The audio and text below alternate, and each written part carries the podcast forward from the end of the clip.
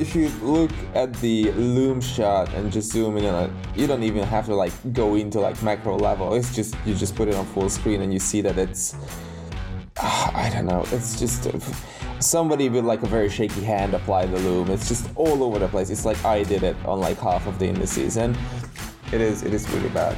It's like sweatshop level bad. You know what I love? From the very beginning of the internet to now, the internet's best role is to take someone else's work, look at it with a fine comb, and tear it apart. No, it, I don't, you don't have to look at it with a fine comb. That's the, that's the problem. You could see this from like even, even if you have like bad near sight vision, you could see it. It's bad. It's it's it's so bad. If, if all the indices be like this, it would be like no nobody would buy one of these.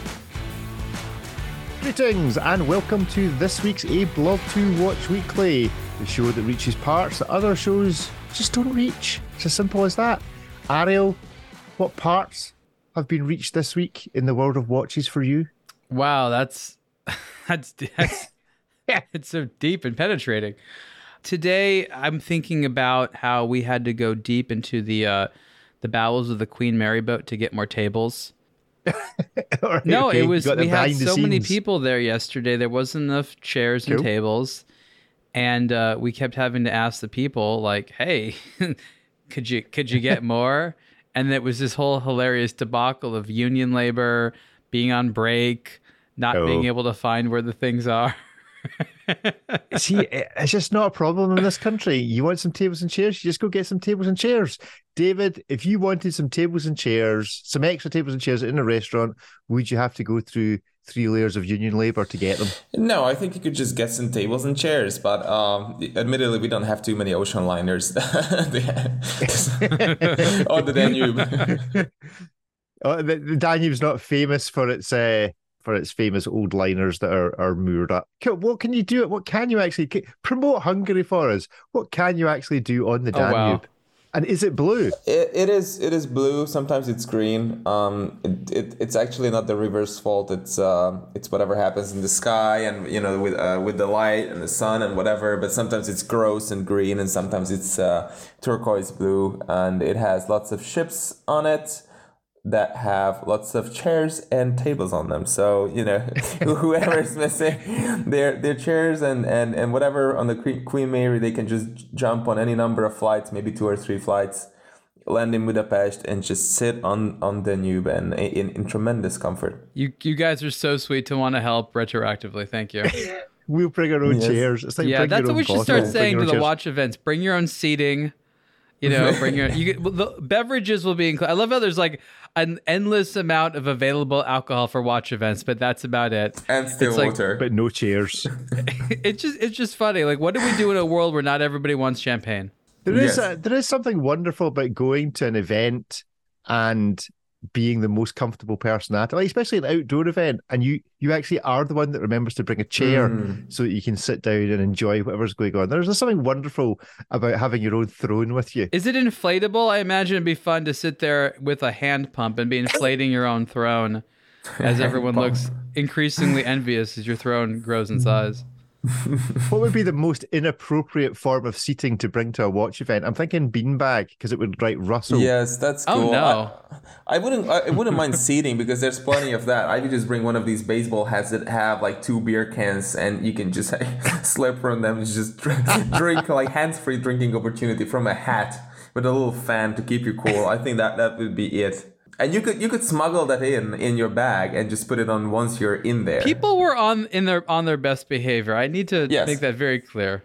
I noticed that you were also quite dapperly dressed. Well, there's clients there, you know. You, you, you thought, but you've given it some thought, Ariel. If anyone's not seen the photos, you need to go to Ariel's uh, Instagram Yes, account. yeah. yes, thank you, thank you. I um, Looking very sharp. I have, you know, look, I mean, I can dress in a diverse ways. I think it's clear I like to be comfortable. I don't have to be comfortable, but I like to be comfortable. That's illegal in Europe. Yes, as is Well- as are restrooms and trash cans. yes, the com- the comfort police comes and assesses your level of comfort. Just takes you How away dare in the you middle have of the waist night. here? Yeah, yeah. Go be comfortable somewhere else. At least we have pavements. That's all I'm saying. There's somewhere safe. for You do have walk. that. So, yes, what? we do, We do have pavements. pavements going Great. first. Right. Anyway, anyway, let's right. Okay, come on. Let's let's move. On. I know it was my fault for going down this route. But you did on. go down this Something- route. Nothing about the heritage Something- and the cool watches there. They brought some really impressive stuff out from the from the Okay. archives, but the seating arrangement this is very important. That's right. Longines watches, great. Seating ch- seating chart, absolute nonsense. Must do better. Nine out of ten for the watches. One out of ten for the seating plan. No, it was great. Look, I it was there was a lot of there was more than a hundred seats available for people, but it was a very popular event. It was excellent. The room was great. The uh, the Queen Mary uh, was a perfect venue for it, um, and and it was really the greatest place to bring out some of these historic watches because a lot of them could have ostensibly been worn by people who would have been traveling on this boat. That was really really cool actually. Um, what what I thought was the most interesting from the for timepiece universe perspective was here's all these people who really didn't know too much about Longines and what it had done historically, and were I think impressed, a bit overwhelmed, of course. But there was this presentation that Daniel uh, Hoog uh, had, and he's the director uh, or the head of their brand and heritage. And it's just like Longines invented this, Longines did this, Longines were, was part of this Yeah. important thing. Um, and it's in a lot of ways not the same, but similarly impressive to maybe a Rolex or Omega. And I think that those are ones, if you know the history, like, wow, they've done a bunch of cool stuff. Well, so is Longines. Yeah, I think a number of people point out just uh, how impressive their back catalogue is, and to a certain extent, how little they actually regularly lean into it. So you, you do, however, make the event sound like it was a giant game of musical chairs. There was 200 people there, but only 100 chairs. No, no, they were, they But- brought, look, it, it was, it was a, it was a very full event, but everyone was able to have a good time. We were in a wonderful room. Um, most people were able to sit down. I'm only joking because I was on stage the entire time and, and I'm looking around. I was like, wow, this is a very full hall. Some people were standing in the back. What I really want is I really want a seat. That's what you're standing up there. No, I was just like, if I was gonna get, so I I was Uh-huh. able to at the end when people were leaving, find a seat for myself to actually eat some food, uh Uh-huh. which was nice. But it was, it was just so good to see such a successful event. And Longines was happy. The retailer Ben Bridge, which we also did it with, um, they were very happy. And what's interesting is they set up a display in the back. They made a mini store, so they brought like a bunch of Longines watches and displays and uh, they were selling a bunch of watches in the back and i guess the reason that we brought this up to begin with was as a testimonial of how important it is to have a good venue we've all been to cool watch events that are at an interesting venue which adds character and atmosphere and flavor and just sort of a good context to enjoy things and then we've been to you know events at a store where you're just awkwardly, you know, st- staring at other watch dudes, and you're like, all right, what do I do here?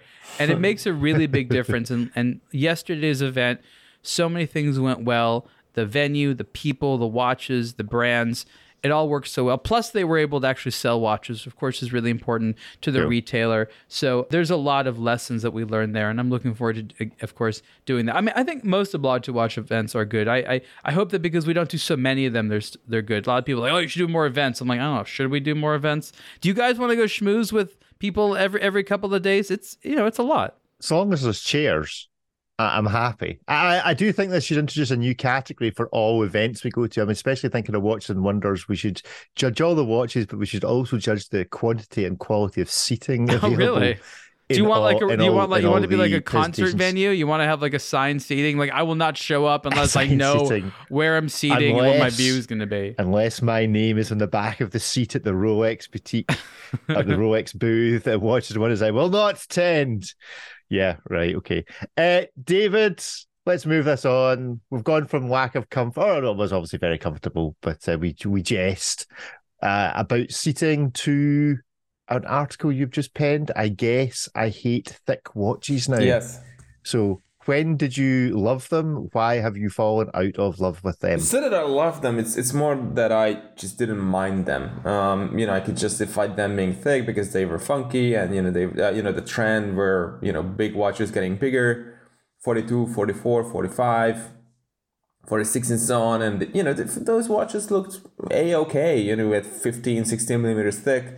there was all this room for all these crazy complications and stuff and, and cool indications and whatever else and that was basically what the 2000s and the and, and the teens were all about right? And then uh, now the watches are getting smaller in terms of diameter but oftentimes they're not getting any smaller in terms of thickness. And I chose just a few examples, uh, you know, to illustrate my point in this article in this grinding gears column, and even some of these, especially this uh, featured image that you scroll down further and you can see it again. It's a chronograph um, that has this super tall side wall or profile of the case in between the lugs, and the strap joins the lugs down low and then you have all this case that you're looking at that's you know at least it's brushed but it's quite unsightly. And my point is that it's just I, I think it's over at least for me when it comes to thick watches because i realized this pattern as i was looking at watches that i used to like or new propositions that i thought i would like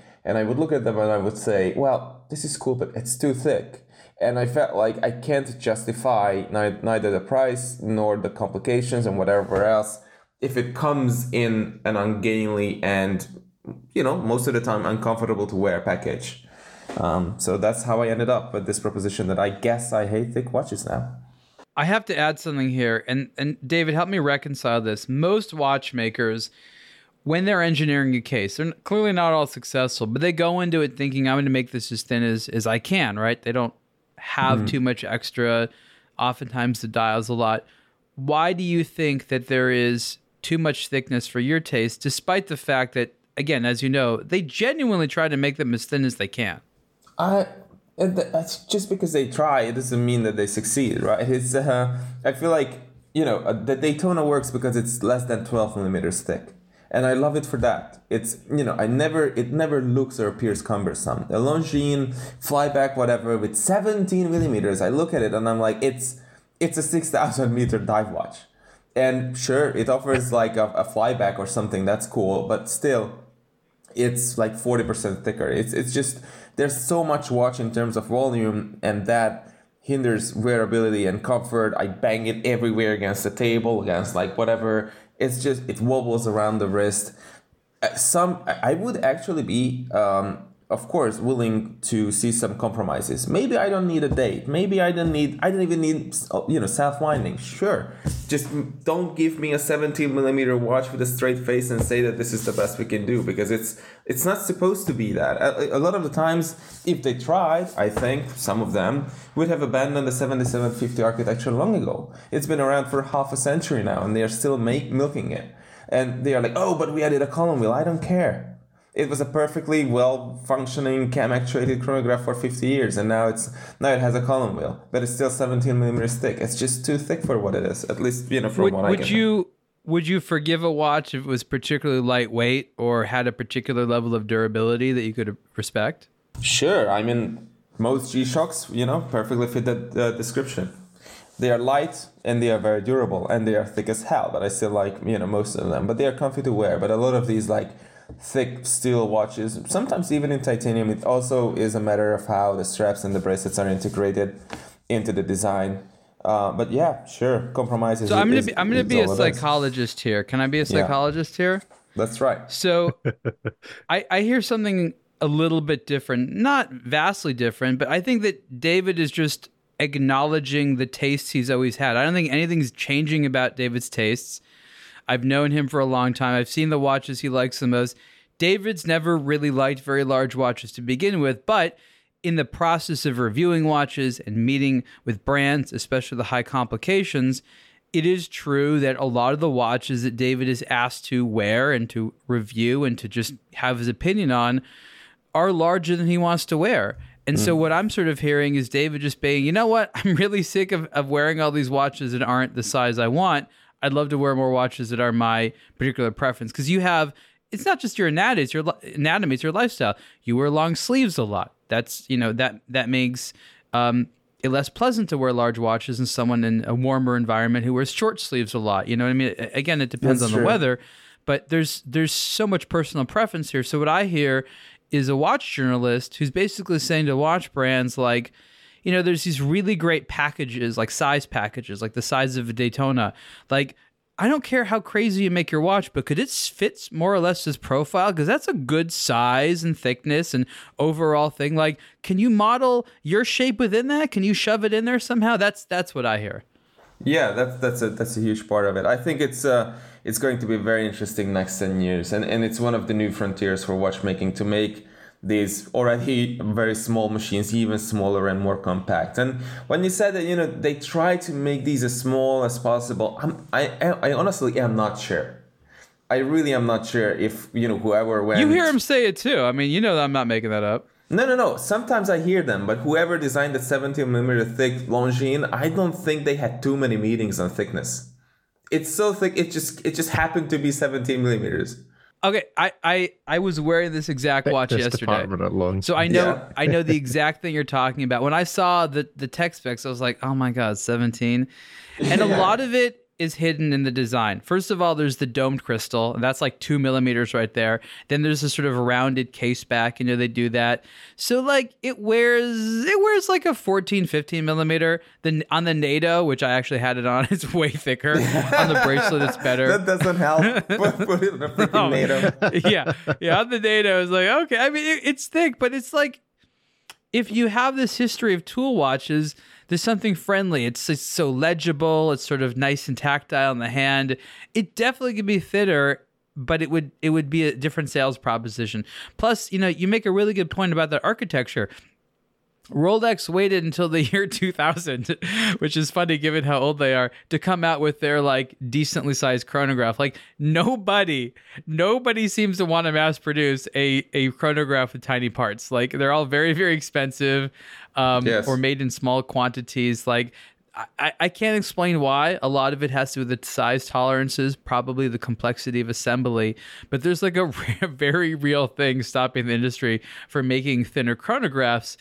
If that wasn't a thing and someone was able to overcome that and make, you know, if they, if they had a, a movement that was cost about the same as the 7750 to buy as a third party, that was half the thickness was a chronograph, it, it'd go crazy popular. But like, I just don't know how close we are to something like that. I mean, the 2892 A2 is like 6.1 millimeters or something like that. It's That's uh, a compromised chronograph, and everyone knows it.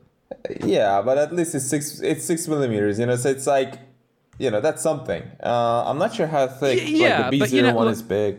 28. Look, another thing which is an issue is the the the position of the registers with the uh, the 28 you know 90 94 that you're talking about uh, the the registers are relatively close in. So with these larger diameter movements, the registers can be further out, which looks better on the larger dials. Because remember the 7750 generation movements and stuff like that, uh, they were meant for smaller watches. That happens to be a larger one, but there's again, it, is a tech. There are a lot of technical reasons why it can't be done, but David's absolutely correct um, that there's this huge opening in the market for more complicated watches that are a smaller profile that aren't, you know, Audemars Piguet expensive.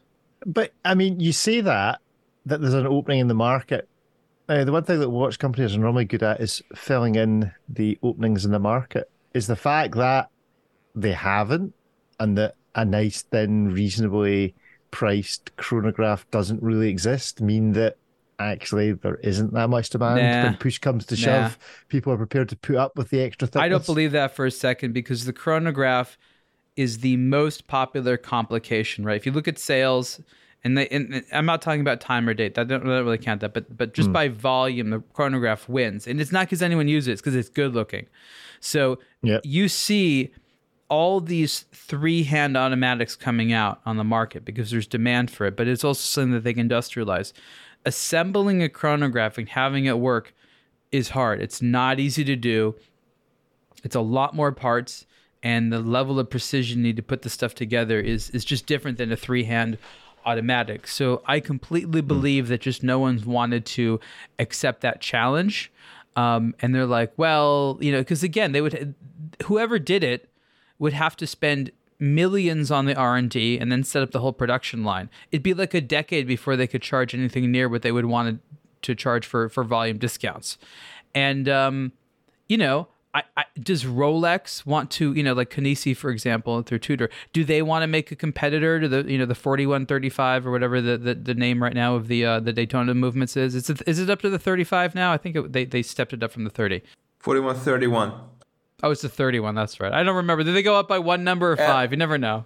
yeah, they, they went up with just one, and I have to correct myself because I said 2892, but it's 2894 2. So anyone listening and who's an yeah, ETA yeah, fan, I, I, yeah.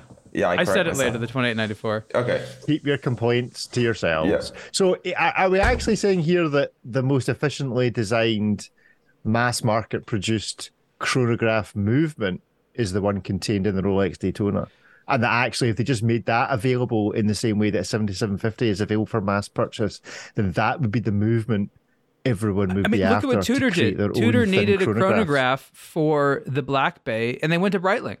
Yeah, that, that was a good move. Um, and, and but if you made like sometimes you can make some stuff you know available, and you know sometimes patents expire and whatever else, and you can you can make a seventy seven fifty in your basement, and you cannot call it a seventy seven fifty maybe, but you, you know you can you can make it. It's it's out there. Anyone can make. Anyone's allowed to make a 7750. Uh, the Yes. architecture. David's correct. Exactly. Uh, So why they not? Why why is no one remaking the Daytona movement? because it's and this is what I was going to say is because there, there are certain components in it that require special manufacturing technologies like yeah UV Liga and you know just just a number of components are, are shaped and, and manufactured in a way that uh, that you know few out there have the capacity to manufacture and once you can make parts like this you will make your own Once- once you have invested quite so much into manufacturing It changes every couple of years. So I just want to add this, but Rolex, as of a couple of years ago, still didn't make every single component in the Daytona's movement. There's still a couple of little micro components that others make. Um, same thing with Patek Philippe, for example, that there's some certain components in their chronographs uh, that others make. This is not necessarily an uncommon thing. And so David's absolutely right. Anyone would need to take this on would have to be able to make all these parts, and there'll be resistance out there um, in the market, as is, as is the case. So my belief is, is is not that there isn't demand for it, but the the cost to develop and set up the in, in the industrialization to produce um, a competitively priced chronograph movement is overwhelming, uh, probably. Okay, so weird question. The super clones that you get for Rolex Daytonas, what movements in them? crap Like people, people. I mean, is it just is it just string? I- I assume that these super clones, the movements actually work and that they're the right size. They are the same size as Rolex Daytonas. So, what is the cheats market? That's a that's a good question. I have very little ex- experience with fake Daytonas per se. Uh-huh. Um, I know Yeah. they exist. Um, my understanding is that you know one of the downsides of the fake movements is they work well for a small amount of time and then they they go bad. exactly The movements Right. probably work for a little while. You know, we've seen the inside of chronographs. There's not only small parts, but there are these weird bendy shapes and things like that. And my suspicion is they'll just sort of bend or wear out very quickly over time. So, I, I, again, just to make a look-alike metal part isn't the, isn't the issue. It's one that is able to survive operation after operation. So, my suspicion is after a couple weeks or months, they just start to gum up inside or not work.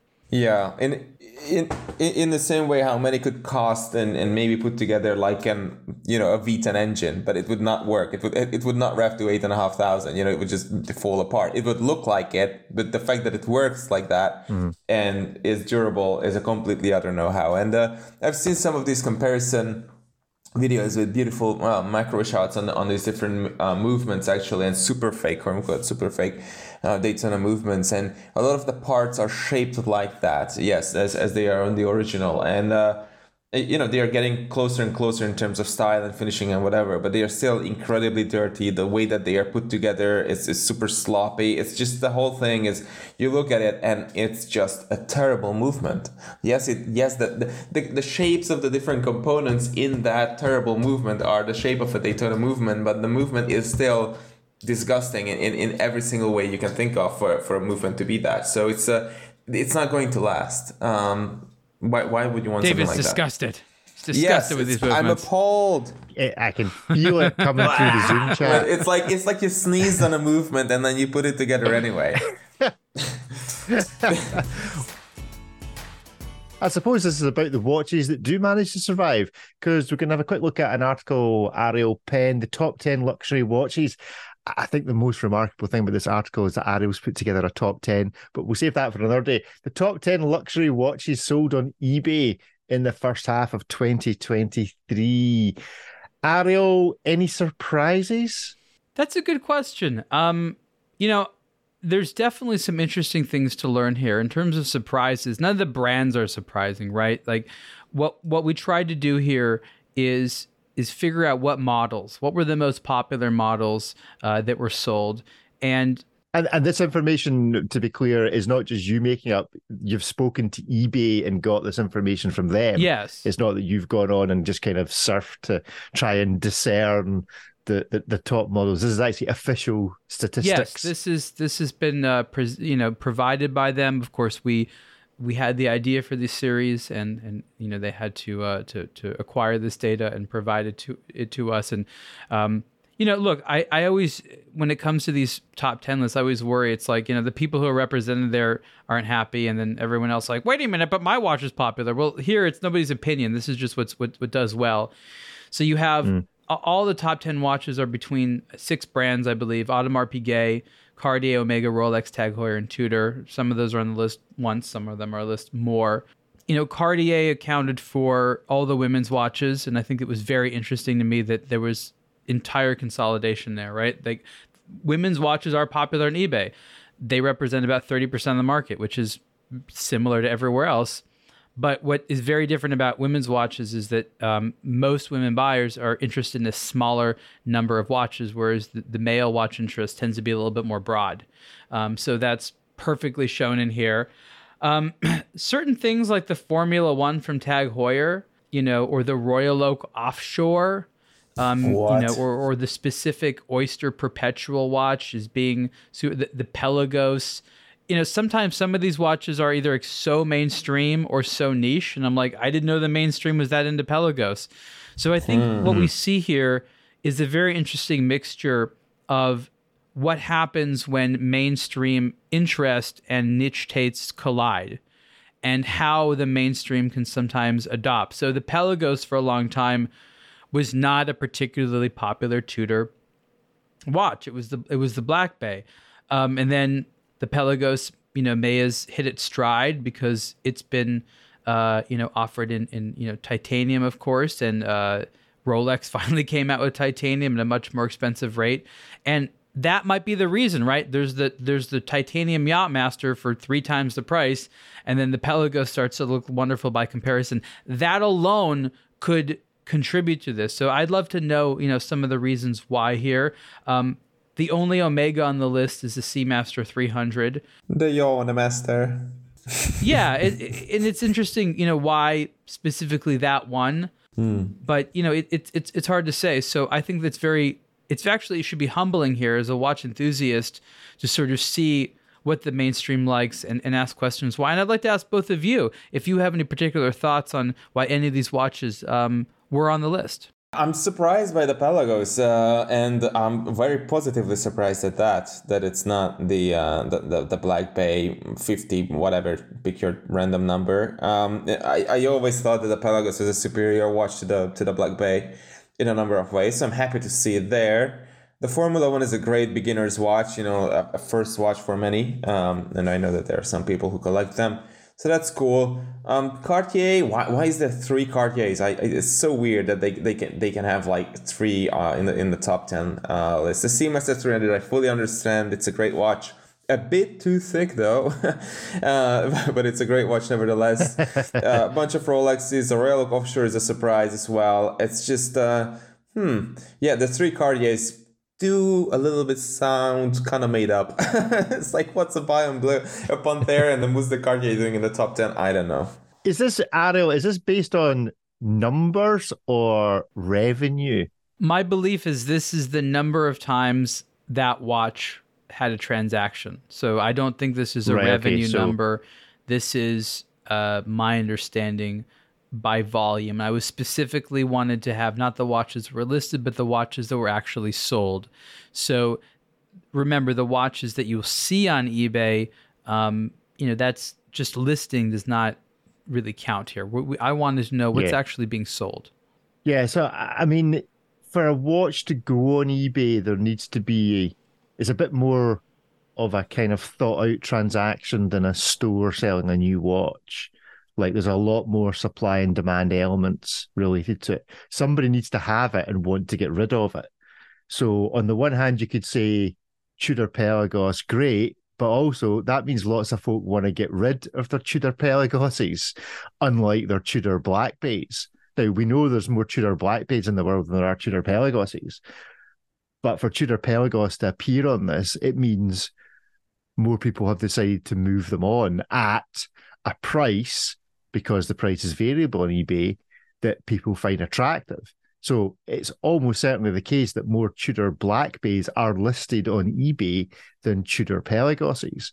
But clearly, folk that own Tudor Pelagoses, like Tag Heuer Aqua Racers, are clearly inclined to list them at a more reasonable price that makes them shift. So the market making aspect of eBay when reflected through this list is quite interesting. You know, for Cartier to feature three times must mean there's a lot of wives that got presents of watches from their now probably ex-husbands that want to just move them on and get shot of them on eBay.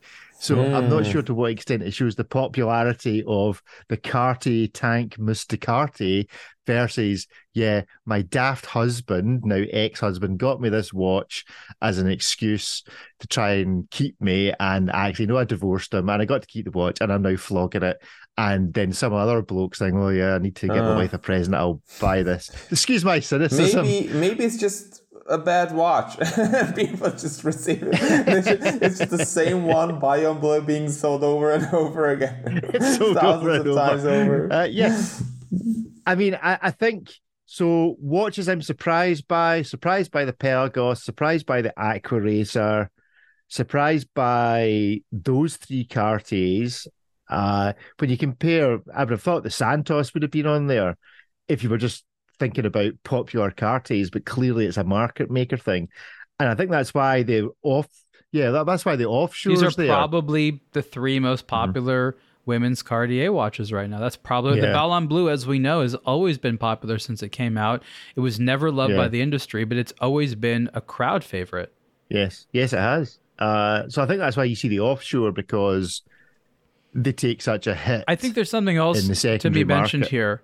Um, Uh-huh. These are all watches that, for the most part, have been advertised heavily. Hmm. So hmm. Very good point. the yeah uh, so tag heuer when they have a lot of their ads what's interesting here is you don't see carrera and that's probably because of the price point. I think when people are looking for hmm. tag heuer they're looking for some maybe lower price point. And so if you think about it these are probably like the two most desirable tag heuers at the most affordable price points that's probably what you see here all like I said, all the watches I've seen in display advertising somewhere, right? Even though the Formula One is not like right now the enthusiast choice, as we know, just given the price point, as David and, and you said, it is popular. Um, so that's that's also there. You know, the the offshore, it's not the most overpriced, you know, Audemars Piguet. It's probably under list a lot of the time. Uh, So I think what you're seeing is not a lot of activity. The Submariner might be the the odd man out, but you know most of these watches are not ones that go over a list, right? Uh, and we know the offshore again. It's compared to the normal Royal Oak right now. It's not as in demand. It used to be much more demand, but now it, it's the normal Royal Oak which is in more demand. So the less Yeah. like a a less in demand model of an in demand brand is going to be popular on eBay, and I think that's a lesson mm. to be learned as well.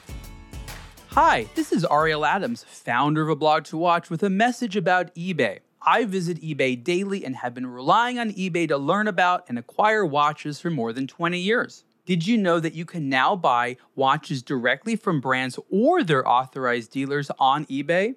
Timepieces coveted by watch enthusiasts from brands like Zodiac, Laco, Parallel, and more are part of eBay's Certified by Brand program. Here's how it works.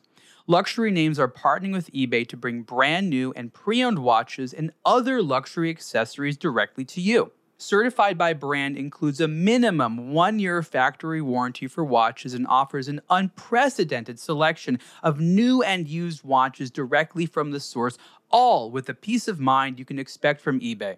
Visit ebay.com slash certified by brand for more information. Okay, Ariel, hands-on review, Carl F. Bucherer's practical, practical, practical Manero minute. Whenever you put something in, uh, in like quotation marks like that, you know they don't really mean it. So Carl F. Bucherer's practical, air quotes, Manero minute repeater symphony watch. Okay, Ariel, just how practical is a Manero minute repeater? Well, how many watches that cost four hundred thousand dollars would you feel more or less comfortable wearing on a daily basis? That's the type of practicality I mean. That's the practicality. So what makes so no, I don't get it. What makes it practical? It's just it's conservative. It's not overly sized. It's legible. Mm-hmm. It doesn't call a huge amount of attention to it. It's like you have a horological addiction and you need that tourbillon, a minute repeater at your side at all all the time, but you don't need to tell the world that. you know, mm. that's so practical in the sense, or like it's it's conservative and it's a good taste and no one's going to be like, uh-huh. "Hey, who are you showing off to?" And they and they look closer, they're like, "Oh, damn." uh, this was this is the first Carl F. Bucherer you've got your hands on since Carl F. Bucherer's Rolex news. Any chat come through the the ether while you were reviewing this? And I assume you didn't get to take this home. I'm assuming you had to go somewhere where there were some Carl F. Bucherer yeah, yeah, that's circulating. Um, they're used to those questions. uh, look, most of those employees, frankly, heard about this from the media. You know what I mean? Like they were right. like, "Wait a minute, I work for who now?" Um, now think of this: it is a people who work at Rolex tend to have a lot of um, job security and many mm-hmm. of them stay in that job for a long time. It, it's those aren't always like the best jobs in the world in terms of like being able to have your voice heard. Uh, but again, it's a very secure job, and people love working at a brand as amazing as Rolex. So yeah. all these people sort of like, you know, were working at one company one day and then woke up and all of a sudden they're now Rolex employees and they're like, wow, I have a certain sense of job security that I never had before. And it's not just Carla Bucherer, it's the entire Bucherer chain, which is a lot of people. And again, I'm not saying that applies to everyone, but if you're a manager and executive, like there's a good chance unless you really screw up, like you're going to be fine as long as you, you know, you know, n- know how to keep your head within the Rolex way. So there's that. Uh-huh. But in terms of what it's going to change for the brand, there has been no plans. As far as everyone knows, uh-huh. it's business as usual. This watch came out prior uh, to the announcement, and the brand is sort of trying to reform itself. It's gone through various phases. It's sort of going to be a brand that starts at six or seven or eight thousand dollars and goes up. These watches, uh, this is the standard limited edition, but the bespoke, customized ones that they get excited about making cost about five hundred and fifty thousand dollars. So it's only is that the professional life? only up from here. Yeah, the one with uh, more water resistance or something. I don't know. No, um, so it's I think it's a really good time to be that them. Uh, again, they've been uh-huh. given no specific directive. I don't think they're really even allowed to talk about it, but I believe them. They're like, not, for us, nothing's changed except there's this, you know, looming. Maybe something will change, but no one's no one there is uh-huh. dreading what will happen. Right? It's it's it's it's a very yeah. good time to have been working at Carla Bucherer a few weeks ago. Uh, do you get the impression that anybody is either authorized or is ever going to use the line that they do in Tudor stores, whether they're supposed to or not, that they go, yeah, we, yeah, we're part of the Rolex group, so you're really buying a, a Rolex here do you think you can anticipate the first salesperson and Booker going, "Yeah, you're you're a bit oh, dubious oh, yeah. about this"? I mean, no, we're owned by Rolex. Everybody who sells Carla Bucherer is very excited to say we're part. Of, we're you know Rolex bought us, right? Yeah. Like, like cool. that's that sounds wow. Rolex bought you. That sounds cool. Like that's a good pitch. They're not really allowed to say that. But look, ultimately, we know that these are two completely different companies. They don't share any, you know, design movements, anything like that. They're two completely different watchmakers, even much more so than Tudor and Rolex. Uh, you know, they just historically have not been the same company at all. So I think that if there was going to be a merger of the ethos, it would take years. I mean, many, many years before there would be any real intersection because every incentive right now for the foreseeable future is just keep things going as they are. David, what do you think of this watch? And what, if anything, within the Carl F. Bucherer stable would you ever expect Rolex to suddenly go, yeah, we'll have a little bit of that? In the same way, I suppose that you could say, we've been speaking about the Pelagos, you know, Tudor, well known for titanium, Rolex gradually getting into to titanium. When can we expect the first? And basically, what I'm asking is when we can like, we expect the first Submariner minute repeater.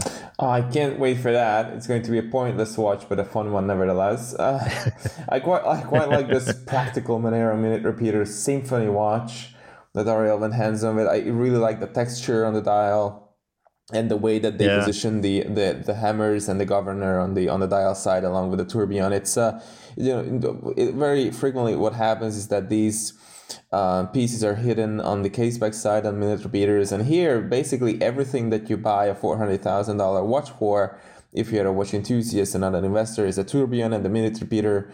And you have all of those on the dial side, so you can see them in action. You don't have to take the watch off, and it's just something that you can just, just, just gaze at and scrutinize and, and just look at and, and appreciate. So I think that's very cool. Um, 400,000, well, it could be 250, it could be 450, it happens to be 400, great.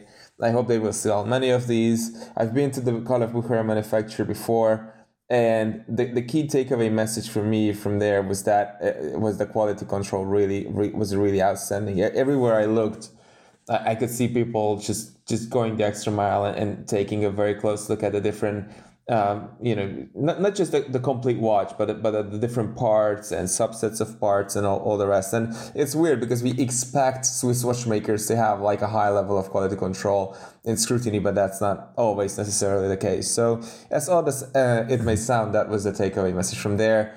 And yeah, Carl F. Is much less on the map uh, than Tudor. So if Rolex wants, maybe they can they can try something out with Carl F. Um, as they do with Tudor in terms of materials and uh, and designs and whatever else. Um, it could be some a vehicle for for really odd stuff because F.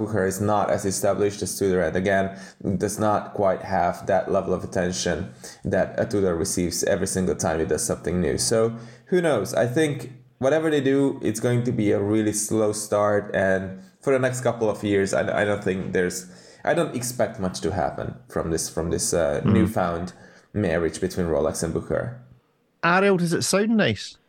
It does. It has a really nice, clear sound. Um, it's got some water resistance to it, so there's a trade-off between volume and having some water resistance in the case. But mm the sound is clear. It comes with one of those little wooden stands. We've all seen those, and you you place the watch on it and you activate it and it's a resonator. It basically amplifies the sound.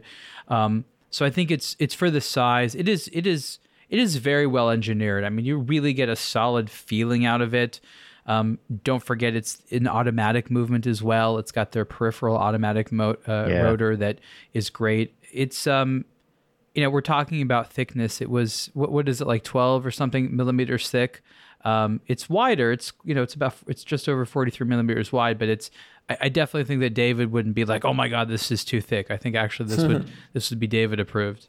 Yay. and it gets a pass because it has a freaking tourbillon and minute repeater, which is very cool. And automatic. No diamonds, no diamonds, no bling, David. There's no bling uh, there for, you. for you. hundred fifty thousand dollars more, starting at about one hundred fifty thousand dollars more. David could have it could have it double the weight so with stones. Yeah, solid bracelet as well. Yes, that's right. you had me at bling. Yes.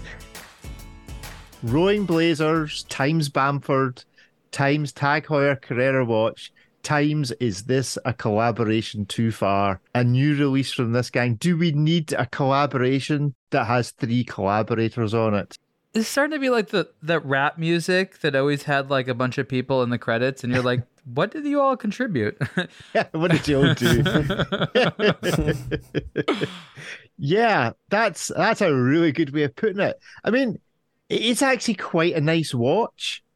if you fancy a bit of color on your Carrera, but I, I, I simply would not entertain this because of the collaboration. I, collaboration. want to know if George Bamford is happy just to go to the party at this point. He's like, I didn't have to do much, but I'm glad I to be know here. he's a Tag Heuer fanboy, so yeah, it- they, they probably didn't need to ask very hard. George, would you like to put your name on this? Oh yes, yeah, I mean, look, it's it's good. Look, I think the success story here is rowing blazers.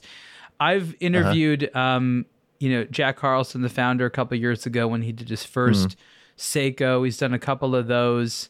There's been the Zodiac. There's the Tag Heuer. That's a fashion company that will eventually be acquired by somebody very very large and these are going to be cool and valuable and they'll probably do their own watches at some point when he's no longer part of the company um, i know it's not to everyone's taste but like if you look at the directory of rowing blazers it's going to be acquired by an entity that's at least Kering sized. Some at some point. I don't know when but at some point just because it's on that trajectory. So it has it, it's going to have that type of gravitas you know out, out there. Um, and Tag Heuer sort of likes to be part of this.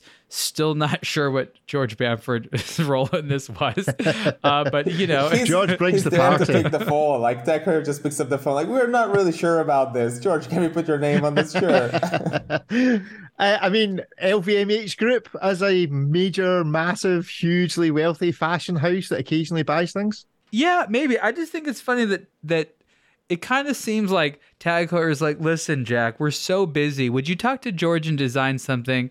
Give him some credit or something. And uh, we we just really don't have time to talk to you. It just kind of feels like Tag Heuer gave what is an important person from an up and coming brand a bit of a snub, you know. Yeah. George, George the B is our team. outsourced design department. He has team. nothing better to we do. You guys are cool, right? Go chat with him. Go chat with George.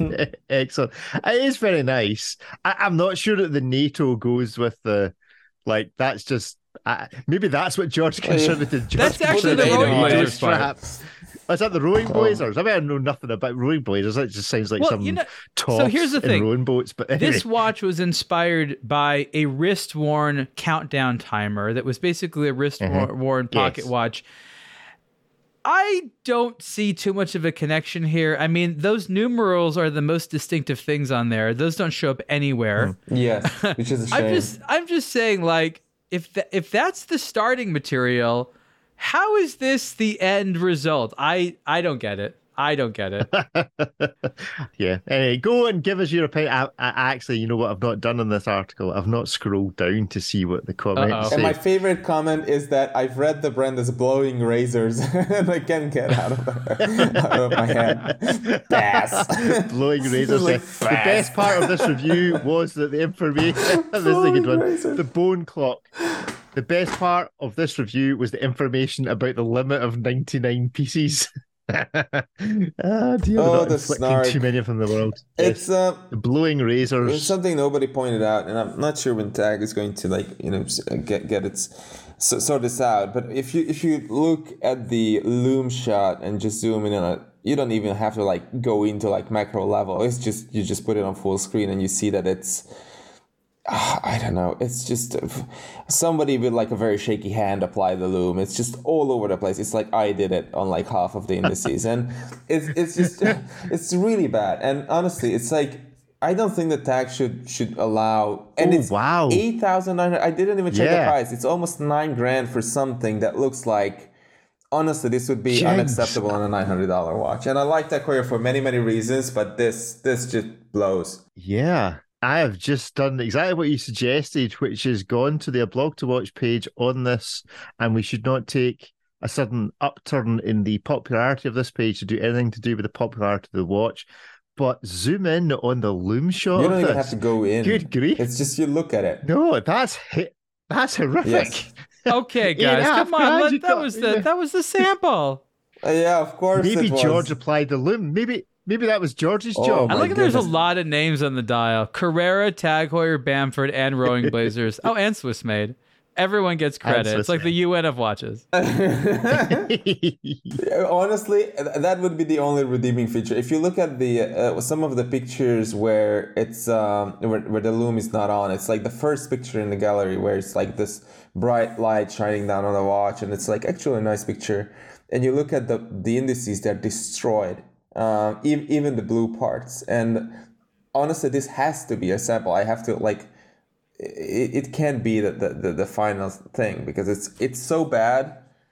It is it is really bad. Mm. It's like you know what I love. You, from the very beginning of the internet to now, the internet's best role is to take someone else's work, look at it with a fine comb, and tear it apart. No, it, I don't. You don't have to look at it with a fine comb. That's the, that's the problem. You could see this from like even even if you have like bad near sight vision, you could see it. It's bad. It's it's it's so bad. If if all the indices on all the Tag Heuer watches would be like this, it would be like no nobody would buy one of these. Okay. So, lesson two, Tag Heuer. Next time, shoot one of the final pieces. You know? yes. But this is this is what Good. they do. They make a really rough early version no, you know, next next time you use Photoshop for goodness sake.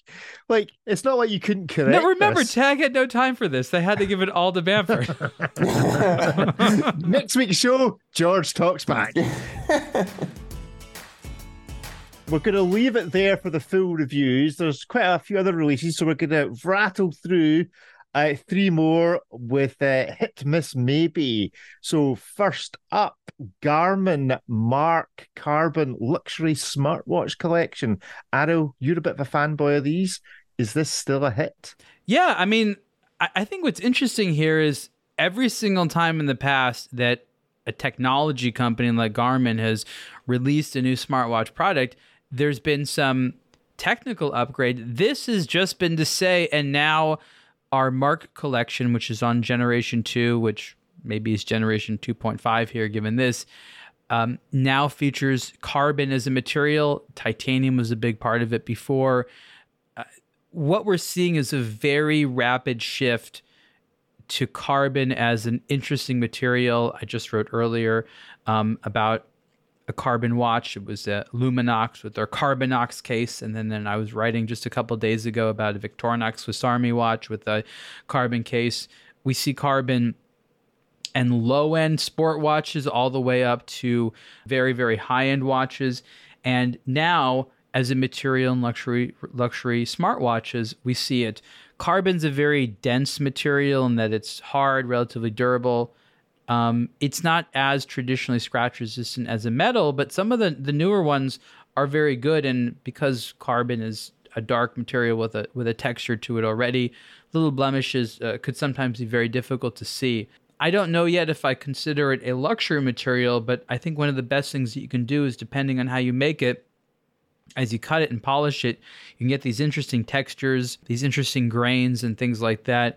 And, you know, David was talking about being sick of thick watches. Well, what I'm thick of is just uh, boring, solid surfaces that have no interesting design or any or organic nature to them. I'm just getting bored of just like polished cases or brush surfaces, you know, forever. Um, mm-hmm. So I think that what we're seeing is an interest in texturing and the artistic element there um, and it's it's permeating into the smartwatch world. So I think there's a lot of interesting lessons here. This is going to be a lighter product, and you know, David earlier you were talking about how you give the G-Shock a pass because it's so lightweight. Well, some of the better smartwatches today, as you know, especially Garmin, they're insanely lightweight. Um, mm. Even compared to an Apple Watch, some of them are like really, really lightweight. So I'm excited to see this in my hands and compare it to the metal one because I think that the smartwatch industry probably more so than the luxury watch industry is going to get the practical super lightweight. You know you don't have to spend Richard Mille prices. Um, but even even the titanium uh, and carbon mixed garmin smartwatches right now are like ludicrously light given their durability and what hardware they have David, you've never owned a smartwatch, I don't think, but is this a hit, a miss, or a maybe? Uh, I've I've never had a Garmin, but I had multiple smartwatches in for review. So yeah, this, this I've been enticed by these for a long time. I, I hope to get one of these in for review, uh, maybe someday. Very cool. Mm. Good, good. Uh yeah, this is a hit. I mean, never owned a Garmin, but this is starting to look. Rick, you're like a Garmin guy. You may would not actually- know it, but you are a Garmin material, sir. You think I'm a guy? You think I give off those Oh, kind yeah. of vibes? Do you? Yeah, big Garmin guy. Well, Garmin, send me send me all your watches. But no, this this looks cool. I like this. I'd I'd certainly try this out. Forty six mil, my kind of size. Uh, yeah, love it. Okay. But hit miss maybe on the bi retrograde reservoir Airfight chronograph watch. I'm a big reservoir fan. This is a bit of a departure from their normal kind of layout, but I'm quite liking this. I'm thinking this might be a hit. Gentlemen, David. I quite like this one. They had uh, the Sonomaster version of this, which I liked even more. It was just, it's essentially the same watch.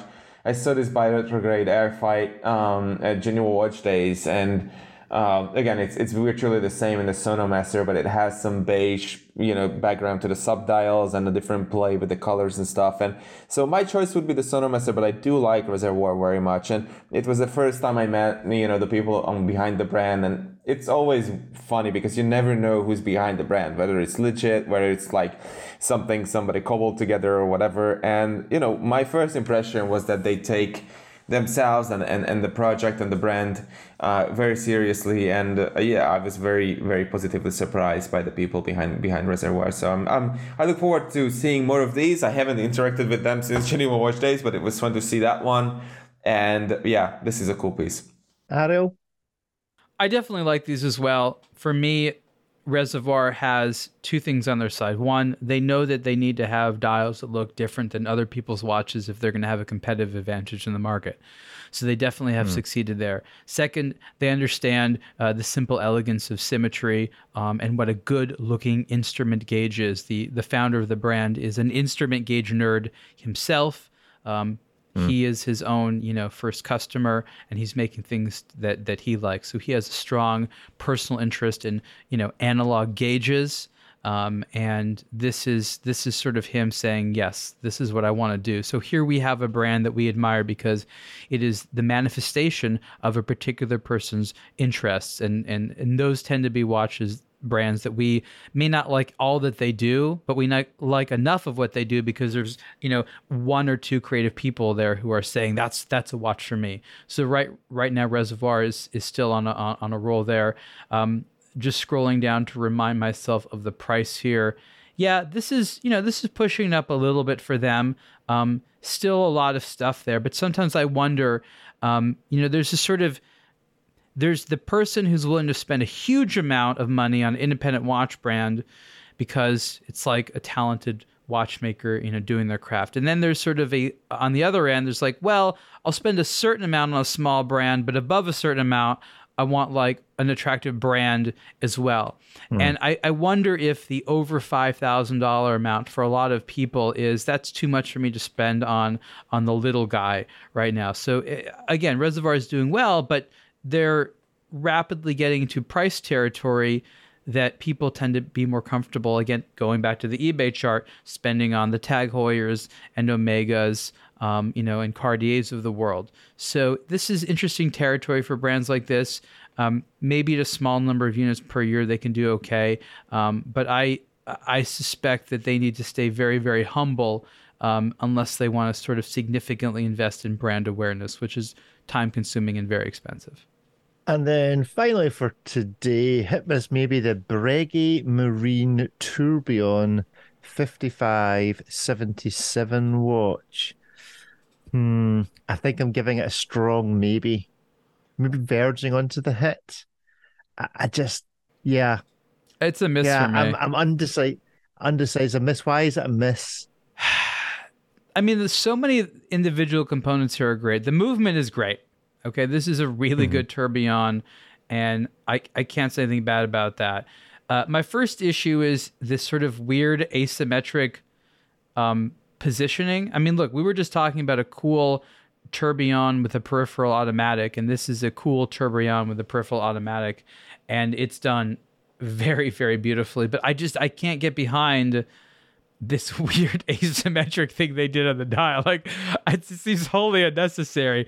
Um, the current iteration of the Marine has hour markers that I just can't stand. I just can't stand behind them. Like I just they're just not me. I just I, I can't I don't like those hour I mean, markers and Are are the hour markers loom filled? They are. because they're filled But they in. look Yeah. very fast. They are. It is loom, so it do- it it does sound. And does it look really strange in a loom shot? just- it, it doesn't look good with or without loom. Like it's supposed to be to, supposed to do it both ways, but I don't know that it's gonna look good. I mean, maybe it look good with loom. I don't know. I, I just I- again I this is a high quality watch, no doubt. Great movement. I just for this money, I, I don't know. I just for, for for me this this doesn't do it. It's it's it's just too weird. It feels cobbled together and weird and too many design elements that I don't think are that pretty to begin with. David, are you coming to its defense or are you piling on? I'm a huge Breguet fan, so I, I, I, I would I would totally wear this just because uh, you know I just I just love the connection with with the Breguet uh, marine chronometers. But I agree that these hour markers are very much a developed taste. Uh, they like a bit of refinement. Maybe they had like beveled edges or something to to make them a little bit more refined. Because you know sometimes what happens with these like marine and dive watches and whatever else is that you have a robust exterior but you should have like this little capsule of of incredible refinement within that is safeguarded by this rugged exterior. And here to to some extent the the inside feels a bit bloated and odd like Ariel said because it's like the dial has this chin downwards where where the mm, tourbillon just protrudes from from and it even extends like the hour track and the minute track as well. And it's just it's just kind of weird. It looks like a face or like a, a caricature or something. Um a bit odd but it's very very slim. It's beautifully made. I love the hands. I love the various textures and and colors and and all the rest of it. All together it does not offend me but it's not the hundred and fifty thousand dollar brigade that I would get. So unoffensively, a maybe. Unoffensively, no. Unoffensively, miss. Unoffensively, a miss. Yes. Okie dokie. Good stuff. Well, that is our show for this week. Thank you all very much for joining us. We would really like you, even more than we already do, our good audience, if you were to send us in some questions. You can contact this podcast at a blog to watch.com or if you would leave us a review some stars and a little bit of written text as soon as you finish listening to this bit of Would that be great to just go into a Longines ad because they have all the stars on their dials? Okay. Oh yeah, and now Leave us some stars. Speaking of five Longines. stars, Speaking of five the stars, Longines Hulu time. nice. well, may, may, maybe we'll just send them this episode and say, guys, don't listen. Listen to the first bit, then don't listen to the bit immediately afterwards where David talks about large watches, and then we go just straight to the insulted end. your sister brand, your then we liked your stars. and that's when your that's where your advert could have fitted into this show. No, that's great. Thank you all very much for joining us, gentlemen. Much on this week. Oh yeah, um, we have probably at least four podcasts to record this week, uh, in addition to the weekly show, of course. And uh, then Monday, another watch event.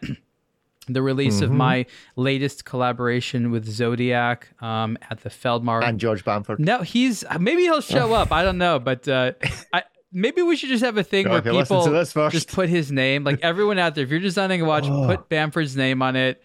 Just, just like a, just a come- shout out to him, kind of like you're a rapper thanking Dr. Dre for something. Yeah. Um, I'm thinking April Fool. April's April's fast coming. Out I have a different idea already. I, think- have a different idea. I, I, already. I- I think I think I think we need to have a subsidiary April Fool joke. we could do that. We could do that. We could, or we do could a think. whole load We of could think. photoshops. Bamford collaborates with everybody. Yeah, Collaborator. He's he's he's the master collaborator. uh, anyways, yeah, Zodiac event at Feldmar on uh, October 23rd. That'll be fun. Cool. Um, and then more travel. Excellent. Good. And David. Yeah, just planning a bunch of travel ahead, uh, some new stuff. Um, just just a lot up in the air right now, trying to settle everything. Great stuff. Well, thank you all very much for joining us. Uh, speak to you again next week. Goodbye. Bye, Thank everyone. you for listening. Bye, everyone. Bye bye.